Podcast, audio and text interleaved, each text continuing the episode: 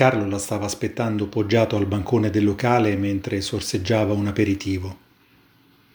Poco dopo la vide entrare, in controluce alla fine del lungo corridoio con le vetrate in fondo e sul lato destro, e che lasciavano filtrare dei sottili raggi luminosi del tardo pomeriggio primaverile, come fossero proiettori colorati ad illuminare la sua figura sfilare in quella sorta di passerella estemporanea Camminava tra le due file di tavolini col suo andamento sicuro ed elegante, col giaccone e la borsa al braccio, una gonna in tinta unita e una camicetta di seta colorata.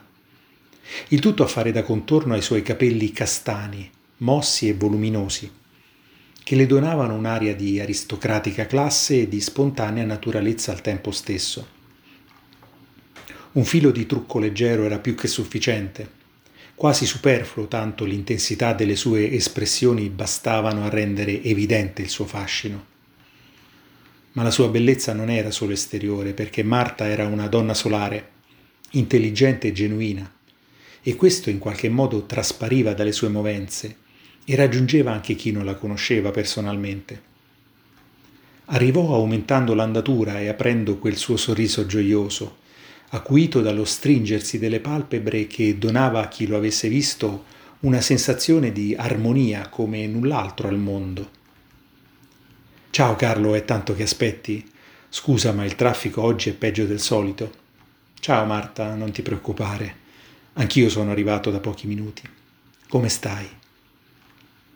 Lei iniziò a parlare con quella voce e quel tono da ricordare le grandi dive del passato, alternandolo un attimo dopo a quello più acuto, tipico delle adolescenti che ridacchiando emettono suoni che sembrano musica jazz. E sempre con quel suo sorriso che tanto inebriava gli occhi e il cuore. E Carlo si perse in tutto questo, al punto da non essersi accorto della domanda di Marta. Come, scusa? Ti stavo dicendo, bello questo locale, non lo conoscevo, ma cosa si può mangiare? Beh, un po' di tutto. C'è pure chi fa, ecco, la peric... No, è una parola orribile, proprio non ce la faccio a pronunciarla. Diciamo un aperitivo rinforzato. Non fa per me. Io andrei sulla cucina tipica.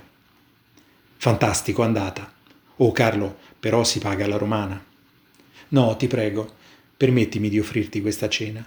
In fondo è più un omaggio che faccio a me stesso per l'opportunità di passare del tempo in tua compagnia. Ma no, dai, Dopo il breve scontato tira e molla con resa finale, sullo sguardo di Marta scese un leggero velo di malinconia.